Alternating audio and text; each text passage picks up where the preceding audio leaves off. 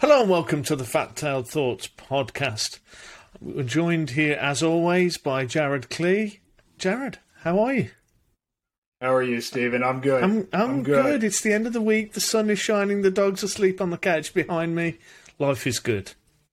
We, we've got open streets starting here in New York. So they're shutting down the streets, no cars, walk back and forth to go cocktails are officially back on the menu. So it's it's going to be a good weekend. I'm looking forward to it. I'm down in the city Tuesday, so hopefully uh, you don't break it between now and Tuesday. There we go. So, we'll be all right. So, episode 26. That means we've been doing this for half a year, which is kind of insane. It's wild. Absolutely wild. A lot of fun. So, we'll dive straight in here on the podcast, if you're not a regular listener, every week we talk about the makings of money, finance, crypto, and markets.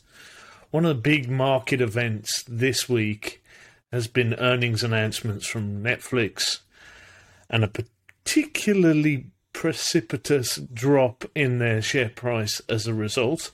Um, Jared, let's dive straight in. The newsletter, great job of describing some of the business models. We'll dive into that, but Netflix, get us started. That, that was a ten dollar word to describe what happened there. Precipitous. Did you drop. like that? Did you like that? My English teacher from high school is very proud of me right now.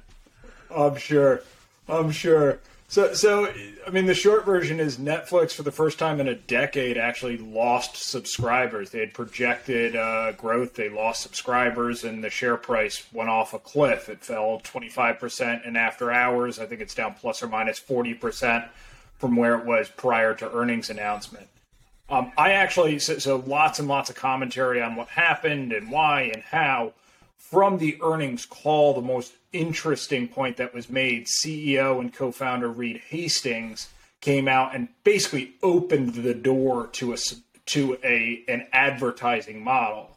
Now, historically, Netflix has been uh, strictly subscription only. They've got different tiers. They've got a basic all the way up to a premium, but it's been subscription only. That is a bit odd on the global stage when you think about the the accessibility of videos through TikTok, through YouTube, um, as as potential competitors, or when you think about something like Hulu that has an ad and subscription model. Netflix has been odd in doing subscription only. It's now opening the door that really really troubles me. Um, I've I've yet to see an, an ad plus subscription model that works together. Ads are fine, subscription is fine. Together, you basically get a mess. Yeah, and it's interesting. We were talking about it before we joined the show. I obviously come from the UK. If you've not picked up where this accent's from, um, most people get it. So I'm surprised if you don't, listeners. But um, it's really interesting coming from a country where we have a national TV service radio service, uh, news service that is all funded by a royal charter, which we pay £159 a year for the privilege, tax, whatever. It's a federal tax that's basically skimmed off the top, and then the, the Queen is actually in charge of the BBC via royal charter. Now, it's really interesting coming from a country like that, where TV's got that as the high watermark, to the US, where it's always been a commercial model with so many adverts. And then I turned off cable probably six years ago and have just had subscription only services since then. It's just been really interesting, I think, talking about some of the dynamics. So, as we do on the show, you broke down what that means from a market's point of view and what the, some of the incentive structures. I think you know everybody's going to get this. Everybody's watched TV. This isn't startup equity that we've covered or the the sort of mechanics in um, the premium watch market. You know, these everybody understands TV. But I think you did a fantastic job in the newsletter of breaking down some of the incentive structures. So maybe let's go there first and talk about that because I think people are going to get it, but I think it's worthwhile breaking those down. Yeah, I, I wrote about it actually because I uh, having read a lot of commentary about what happened and should they do advertising and how could it work and so on. I, I actually got pretty annoyed with, with a lot of the commentary. I think it generally missed the key issue, which is let's take a, a basic subscription model. It's very straightforward. You've got a producer, you've got a consumer. The producer creates a product, the consumer p- uses it and pays for it. It's it's this two-party, very straightforward relationship that we kind of take for granted. At the other end of the spectrum, you've got a different way of monetizing a product. It's an advertising model. You quote unquote give it away for free. The producer gives it away for free to the consumer. The consumer technically pays, but they're not paying in money. They pay in data, in eyeballs, and attention. The producer then sells a second product. It's the money generating one. They sell it to the advertiser. The advertiser pays for that product and then delivers ads to the consumer. It's effectively a two product model, but ultimately the consumer feels like they're getting the product for free. That can be a wildly successful model challenge comes in when you try and smash those two together. When the producer tries to sort of give a product away for free, but then charge a little bit for it, basically a discounted product. Inherently, there's nothing wrong with that model. The problem comes from the incentives, which is let's just take a, a very simple example. If you say, hey, I'm going to charge you $5 a month for a streaming service, and if you pay $10, you get no ads, but at the $5 tier, you get subscription and ads. But then you promise, let's say, we'll, we, will never run ads longer than 30 seconds. Fine. And we'll do it only every 15 minutes. Fine. Well, when your biggest advertiser comes in and says, hey, we just did this award winning ad campaign, but it's 35 seconds long. Oh, I mean, what's the difference between 30 and 35 seconds? It doesn't really. So you let them run it. It's this incremental degradation of product quality. And it happens insidiously, it happens slowly over time, but at some point you wake up and you've wrecked the product. So what you've done is rather than than maintain a, a fair exchange of value with the consumer, either it's free and I get to do what I want, or you pay and I try and incrementally deliver more value the producer effectively double dips. They say, hey, we're going to charge you a price, and then incrementally makes the product worse over time. And that is, it's oh, it's really hard to, to, to, get that right. In fact, I've never seen it done successfully. I, I, the uh, in what you just said gives away your intentions and your thoughts on this. I think the other thing that comes here is the quality of the TV program itself. So I, I can't. I'll try and find the article and put it in the show notes. But I read an article about how Netflix had changed the model of how producers of content actually change their story. If you know you've got to make a show that's about 48 minutes long because there's going to be adverts in it four times in the hour. You know when those adverts are going to come. As a producer of that show, you know that the viewer is going to be disrupted every 12, 13 minutes. So your story arc of the show changes and will go up and down depending on when you know the natural breaks are happening. That's a very different creative thought process than if there's an hour, use all of it or some of it, go write the story that makes the most sense and is the most engaging.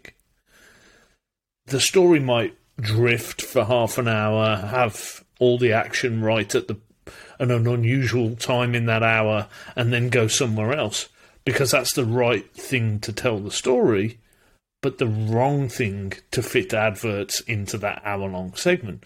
Netflix have changed the model. The other piece I'd like to talk about is what shows get made in the first place. Going back to the BBC, the Blue Planet, and some of these other documentary shows, they cost a fortune to make. Are they the best commercial product for selling adverts? Probably not. But they cost a fortune to make. I'm not saying we should all move to a federal tax system and a royal charter, but it it means that different TV gets made in the very first instance, right? Because the incentive structure is set up that we just want people to watch the series because then we want them to see good things on the subscription service. You know, would Squid Game, would, you know, go through, would Stranger Things be made if it was an ad based service? I mean, y- yes, you could probably argue it would, but would it be the same quality and would it get the same sort of level of reviews? So I think there's there's a number of different incentive structures that come to play here. You, you, you, Stephen, you're you're spot on, and and to continue that thought, the the when you have a vanilla producer consumer relationship, the incentives are completely aligned. It's the only way the producer makes money if it's Netflix or another content. If it's a newspaper, I mean, we can talk about any content business here. The only way they make money is by incrementally delivering more value to the consumer. Now, that may be real value in terms of new content, it may be perceived value in terms of marketing, but at the end of the day, the consumer is saying, I like it, I'm willing to give you money today, and maybe when you increase the price tomorrow, I'm willing to give you more money because I still like it and you've delivered me more value, and I'm willing to up, pay up for that. The moment you put an advertiser in there, the consumer is no longer the driver of the producer's revenue. So they are not they are not the reason that the product's improving. What they are is they are the product. It's their data, it's their attention that's being delivered to the advertiser. And insofar as the content encourages them to spend more time, more attention, it will improve in that regard. But that may actually be a worse, objectively, a worse quality product. We see this in the newspaper world, or rather the online news world, ad nauseum. News is no longer news. Most of it is clickbait. Well, yeah, you and you it's not because it's quality; it's because it drives advertising spend. yeah, you made an interesting point there. You mentioned newspapers, so we're we're here talking about what Netflix may do at some point in the future. But we can wind this clock forward and look at another type of media, and we've seen this play out already. So it's not as if we're crystal ball gazing of what potentially could happen, what may happen. We can draw a straight line back from another source of media and say what has happened. And you did a good job of this in the newsletter, describing what's happened in the newspaper space. You talked about the the sort of arc that Warren Buffett's been on. You talked about where um, the advertising models have kind of destroyed regional news. Maybe just go there for the listeners who maybe haven't read the newsletter. You should, by the way, but maybe haven't. Just give us that view, sort of the looking in the rear view mirror view of and, and, and how that can translate. So, so even before I jump into that, I have to recommend if you haven't read Warren Buffett's letters to the shareholders. They go all the way back. If you read all the way back to, to the original Buffett uh, partnership that predates Berkshire Hathaway, they go back to the 1960s. And they are among the best education you can possibly have. They are all available on his website. There's another Lawrence, I believe, Cunningham put together a, a compendium compendium of them where he chopped them up and organized them by topic. It is a phenomenal education much one of the nice things for the purposes of this conversation warren buffett historically has been a huge newspaper enthusiast. And understandably in historical context it was a wonderful business model. Now what's interesting buffett's clearly no dummy over time that model completely fell apart. So you actually have a really nice chronology of great business into as he called it toast by the end throughout his letters in a very thoughtful approach. So go back in time, low, small local town, no internet. If you were opening a town, launching a new product, doing a special for dinners on Friday, there was one place to advertise. It was the local newspaper. That was your megaphone to get out to people and say, hey, come look. And a really important point there when you bought the local newspaper, you were as much interested in the advertisements as you were in the local news. Because the advertisements of oh hey there's a discount on yogurt at the grocery store this week. That is news. That is informing your day to day. That's actually super super super helpful. Well the nature of, of a local business is one they've got a monopoly. It's not like you're going to buy the next, ta- next town over uh, paper. So it can be highly monopolies tend to be highly lucrative. Two, folks aren't generally going to buy two local newspapers. They're going to buy one. So it drives what Buffett calls a survival of the fattest approach. Whichever newspaper has the most eyeballs is going to get the most advertisers because they're going to naturally glom on. So, in fairly short order, unless you live in a massive market like New York City, you kind of end up with one local newspaper, and then that never goes away. Well, the problem with that model, inherent in that model, is a conflict.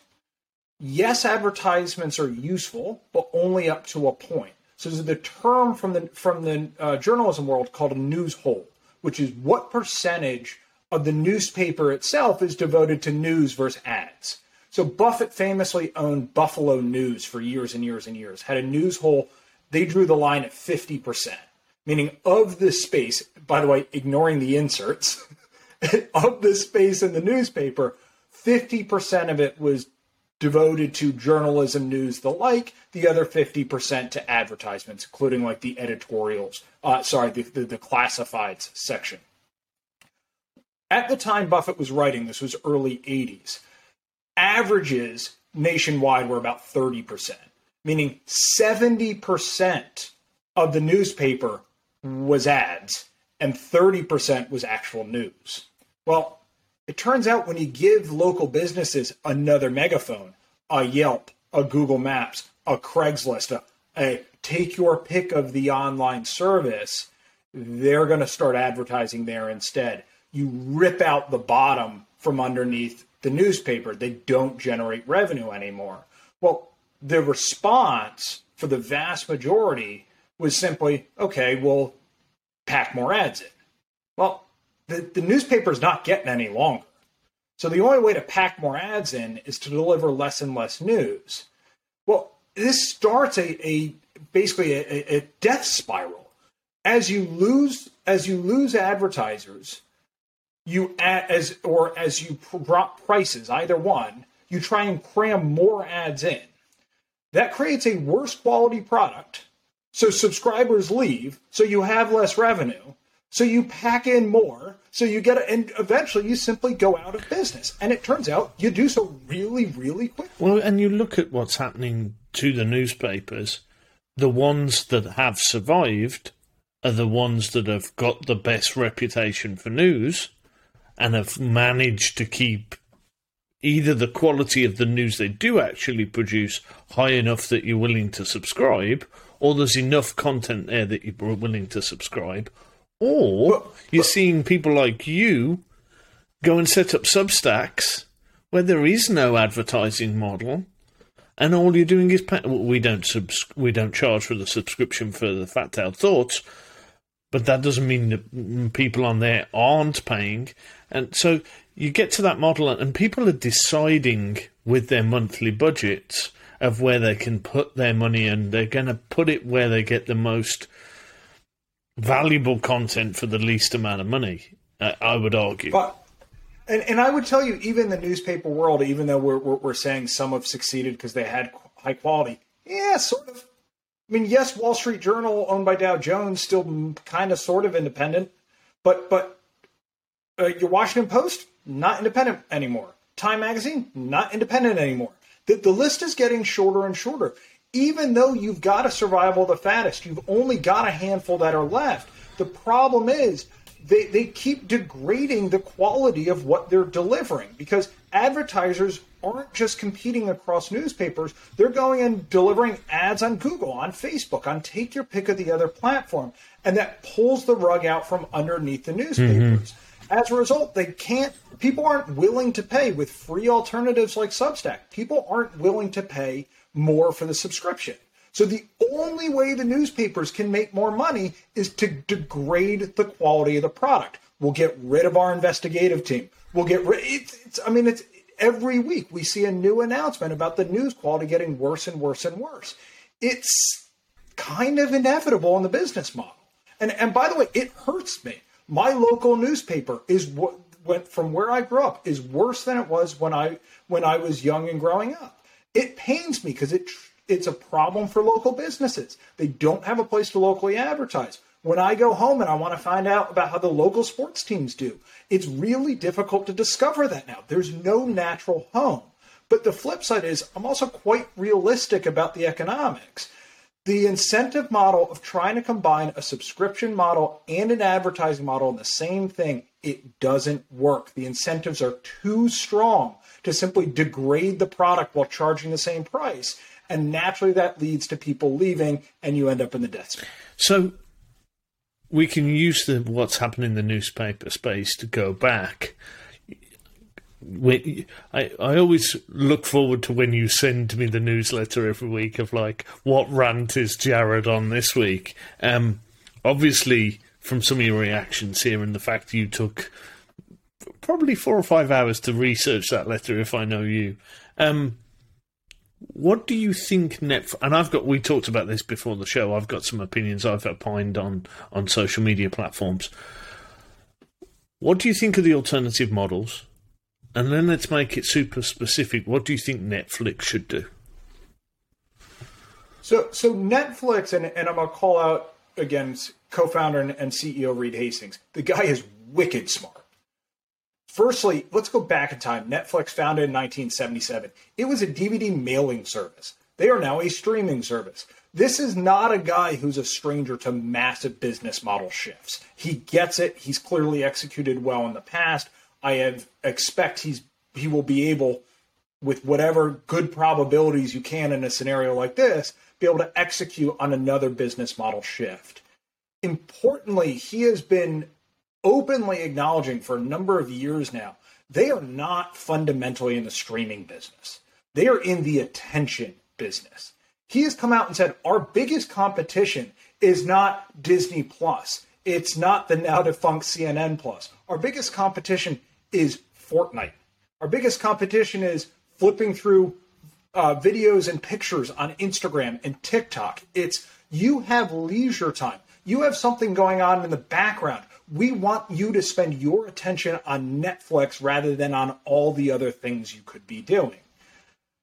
There's a lot of other things that fit neatly within a streaming model that could vie for attention that Netflix isn't doing today. Streaming video games immediately comes to mind. It's something that they've talked about, I know is nascent, but that is something I would expect. I don't know whether Twitch is nascent to be fair to, to where that business is. I mean, uh, esports, personally, I don't get it.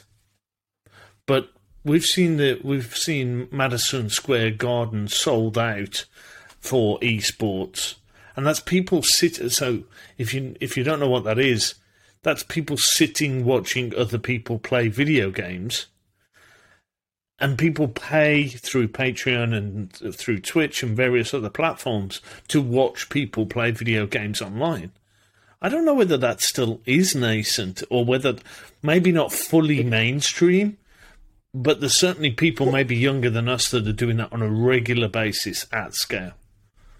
Absolutely, and, and video games, just for context, hundred and eighty billion dollar industry in North America alone. It's bigger than movie theaters and sports combined. I mean, video games are massive. Twitch is owned by Amazon, um, so they've had a bunch of money plowed into them in, in a fairly short period of time. And yes, uh, viewership has gone up and up and up.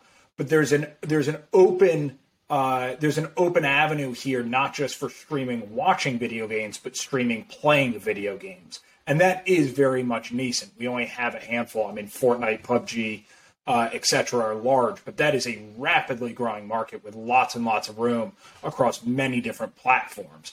Um, you think about the the uh, PC world, you, you basically just have um, uh, a single platform that's delivering all of the video games there. It's not really a social experience in the way that it could be. It's not there's enormous amounts of there's enormous room to, to go deliver more. If we go talk about the the sports industry that is just slowly being picked at right now. Amazon's got a toe in the water. Peacock has a toe in the water everyone's got a toe in the water. There's enormous room there to deliver a fantastic experience far better than say the cable news commercials every three minutes versus what we have today online, which is patchwork at best. Well, I've had this conversation with a friend of mine who's an NHL fan. He's a New York Rangers fan. And I'm like, can't you get a package that is just the Rangers games? It's really hard to do that. There's local blackouts. There's cable news. Get uh, cable channels get involved in the equation. They want to package it up, and he has to buy a package with everything in it. Then he gets games he doesn't want. Netflix as a platform is perfectly set up for sports. I'm a Leicester Tigers fan. I subscribe to Peacock. I pay my money. They do a pretty decent job of delivering me my rugby. I only watch Leicester Tigers and England games. I care less what happens to the other tw- 11 teams in the league. Mildly interested when they turn up and play my team about who's there I think I've watched one game of rugby all season that wasn't involving my team. If Netflix came to me and went, here's a sub channel within the sports section that says this is only the Leicester Tigers games, and I could just watch that sub channel, that would be the perfect experience to me. There is a raft of content in the sports. There's hundreds of sports out there that have niche followings right up to huge global sports like like soccer, like football. Ah, yes, I'm British and I said the word soccer, but I was going to say football after it. So, English Premier League. I've opined on this. Why doesn't Netflix go buy the global sole rights to the English Premier League? Take it off every other broadcaster and every other network go spend a significant chunk of the 17 billion content budget that they've got and go declare war on every broadcaster and every network around the world and go, if you want to watch the English Premier League, there is one place to watch it, and it's Netflix. Now that might cost them 10 billion to do. I don't know what the global rights for the English Premier League are, but that there is enough. Subscri- Formula One would have that same effect. I think the NFL would have a similar effect. There's a f- cricket may be able to get you a certain number of subscribers globally that makes the economics of this work. Go pick off some of these big, big sports with global followings and get those onto Netflix. That would be a better model in my mind than going to get adverts because we fundamentally agree on the degradation of content. So, so if I were Netflix, I'd probably actually go after the other end of the market first. And and and what I mean is, they let's go again. Let's rewind back to the start of the Netflix streaming. The, the original premise of Amazon was the everything store. You can't bookstores are wonderful. You get personalized recommendation. You know the person that's there. But at the end of the day, the volume of books available in the store is limited to whatever the footprint of the store was. The long tail of available books and things you might want to read is much bigger than can fit in a single store. So online, you've got a single digital interface and unlimited numbers of books to go read. That's wildly powerful. What Netflix did is take that a step further. Netflix said, hey, look, there's pretty much an unlimited number of movies and shows and whatever else you might want to watch. But critically, if you're on TV, the number of things that you can deliver at any one time is just one. It's whatever everybody is watching. So they gave you not just the unlimited selection, they gave you the ability to mix and match, not just deliver one, they could deliver the entire catalog at once.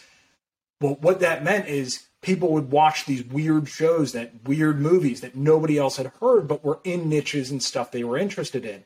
Netflix launched with the Starz catalog, the entire thing. Starz channel could deliver one movie at a time. Netflix could deliver their entire catalog at a time. There is a long tail. Think of all the, the, the crazy stuff that Red Bull sponsors, people jumping out of helicopters and people building their own planes and trying to fly them and people uh, the skydiving, all the extreme sports. Darts, pool. I don't care what you pick. The long tail. picks pick uh, your your double A baseball equivalent over in Japan. There is a long tail of this stuff that people like watching, and it's important to remember. Netflix has plus or minus 200 million subscribers. 130 of them are not in the US. There is a long tail of sports globally that they could get access to. What I particularly like as a model and I hate to say it because it hurts me, but Stephen, you'll get it coming from the UK, just build in betting with FanDuels and whatnot in the U. FanDuels and DraftKings in the U.S. We have seen an absolute boom in betting. A lot of that betting, your multi-leg parlays, does not happen in mainstream sports. It happens in dumb stuff you're sitting around watching with your friends going, This would be funny. Why don't we go bet on curling? What do you know about curling? Nothing, but it would be fun. Have at it. And you do, doing that, with your remote control. In re- now, there's a technology of streaming content that's on a on a content server versus streaming live t- TV. Yes, I think Netflix could figure that out. I really do think they could figure that out. They've got a brilliant tech team. They've got a bro. And and I'm not suggesting that Netflix go and become a gambling company. What I'm saying is, if your goal is to get attention, and you know that you can pretty cheaply negotiate this huge long tail of sports content, and you know that many of the people that watch that would like it if they could bet at the same time there's a data integration that can happen with your gambling parlors where somebody can on their phone link it to what they're watching, bet live through the gambling thing while they're watching it on Netflix. And not only does that bring a new type of content, not only does that keep you purely in a subscription model, people are just paying to watch, it gives somebody a reason to go watch those sports. And that is the attention that they're trying to grow. I think the other dynamic here is if they're trying to compete in the US market and literally get people to cut the cord, it doesn't take many things to come off cable networks before that model completely falls fat on its face. Look at NCAA, March Madness. You get NCAA hoops off of um, the the cable channels and onto Netflix. That's still a pretty minority sport for everything apart from the month of March. And you slowly take away some of these platforms. It's only then when you get to NFL does it finally capitulate. But if you've killed it by a thousand cuts on the way there, and the the subscriber or the um, viewer is faced with, I've got a cable package literally only to get the the NFL, or I can get everything else on Netflix. The commercial pressure will then be on the NFL to go. Nobody's really watching our games; they're watching everything else on Netflix, and they'll want the contract to go over to Netflix. So I I can see an arc here where they just slowly gut their traditional competitors whilst also maintaining the purity of their business model. The the only person you you could imagine challenging him on this is Disney. Disney wholly owns ESPN. The challenge is for ESPN and Disney to go after this. One, they have to go get a long tail of content. They historically have not been set up to do that. They create IP. They don't license and buy IP in the way that Netflix has. Secondly, they've got a model ESPN delivered via TV, via streaming, etc they they've got an innovator's dilemma here. Netflix could go deliver all of this content at the same subscription price point they're delivering today. ESPN would have to go find a new price point, go find a new model. You don't want to kill your traditional route to market. Yeah, yeah. There's a lot. They've got the foot in both camps problem of do I cannibalize this to go here? Do I of how fast do I cannibalize it? I've got my cable providers I've got to keep happy. I mean, for me, it's so obvious that Netflix gets into sports that I don't understand why they haven't. We've seen it with Amazon already, putting NFL games on. So it's not as if you and I are having original thought here on this podcast and you know we should be running Netflix because we're that smart. Other TV executives and other big providers in this market have already seen this playbook. I don't know why Netflix is not doing this. There's no sports I, on Netflix, which for me is frankly insane. Yeah, I mean, I'm, I'm, I'm, I'm, I would say hopeful, but not optimistic for Netflix. I think advertising is, is kind of the easy. We don't know what to do. Let's, let's bring a couple extra dollars out of the existing user base model um, my expectation is that's a pretty quick way to kill the product. kill the company. Um, that that outcome is known. Hulu went through it already. Um, Hulu had a subscription plus ads model. Hulu is now wholly owned by Disney. Uh, not an accident. It, it's we're, we're, we're done. Um, I Netflix has the capacity, has the balance sheet, has the forethought, has the technology, the team to go build on that subscription model, to build on that original promise of deliver the entire catalog all at once. It certainly has the brand presence. It certainly has the distribution, 190 countries that it runs in. It would be wildly disappointing to see them kind of throw in the towel, attempt to take the easy way out, and, and destroy something that took 25 years to build. Can't think of a better way to finish the podcast. I think we've covered it here. Some strong opinions. You've been listening to the Fat Tail Thoughts podcast, where Jared and I every week bring you the workings and makings of markets, fintech, and crypto. Please click and subscribe. We'll see you next week.